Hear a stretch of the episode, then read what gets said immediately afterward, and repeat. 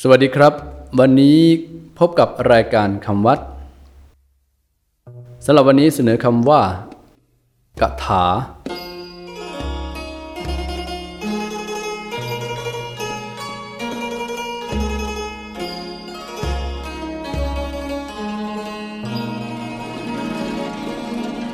คำว่ากถา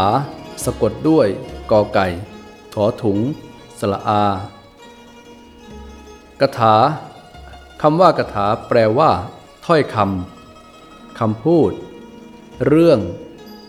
การกล่าว การพูด การอธิบายกถาหมายถึงถ้อยคำที่กล่าว หรือเรื่องที่แต่งขึ้นเพื่อสื่อความ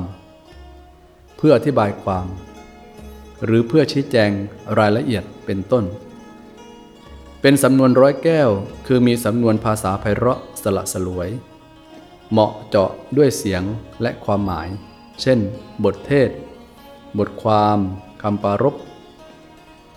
กถานิยมใช้ตามคำหลังอื่นๆ เช่นธรรมมีกถา หมายถึงการกล่าวธรรม การกล่าวเรื่องราวที่เป็นธรรม ขันติกถา หมายถึงเรื่องราวเกี่ยวกับขันติ อนุโมทนากถา หมายถึงการกล่าวอนุโมทนา ถ้อยคำที่แสดงความยินดี อารัมภกถา หมายถึงคำปารบคำนำคำเริ่มต้น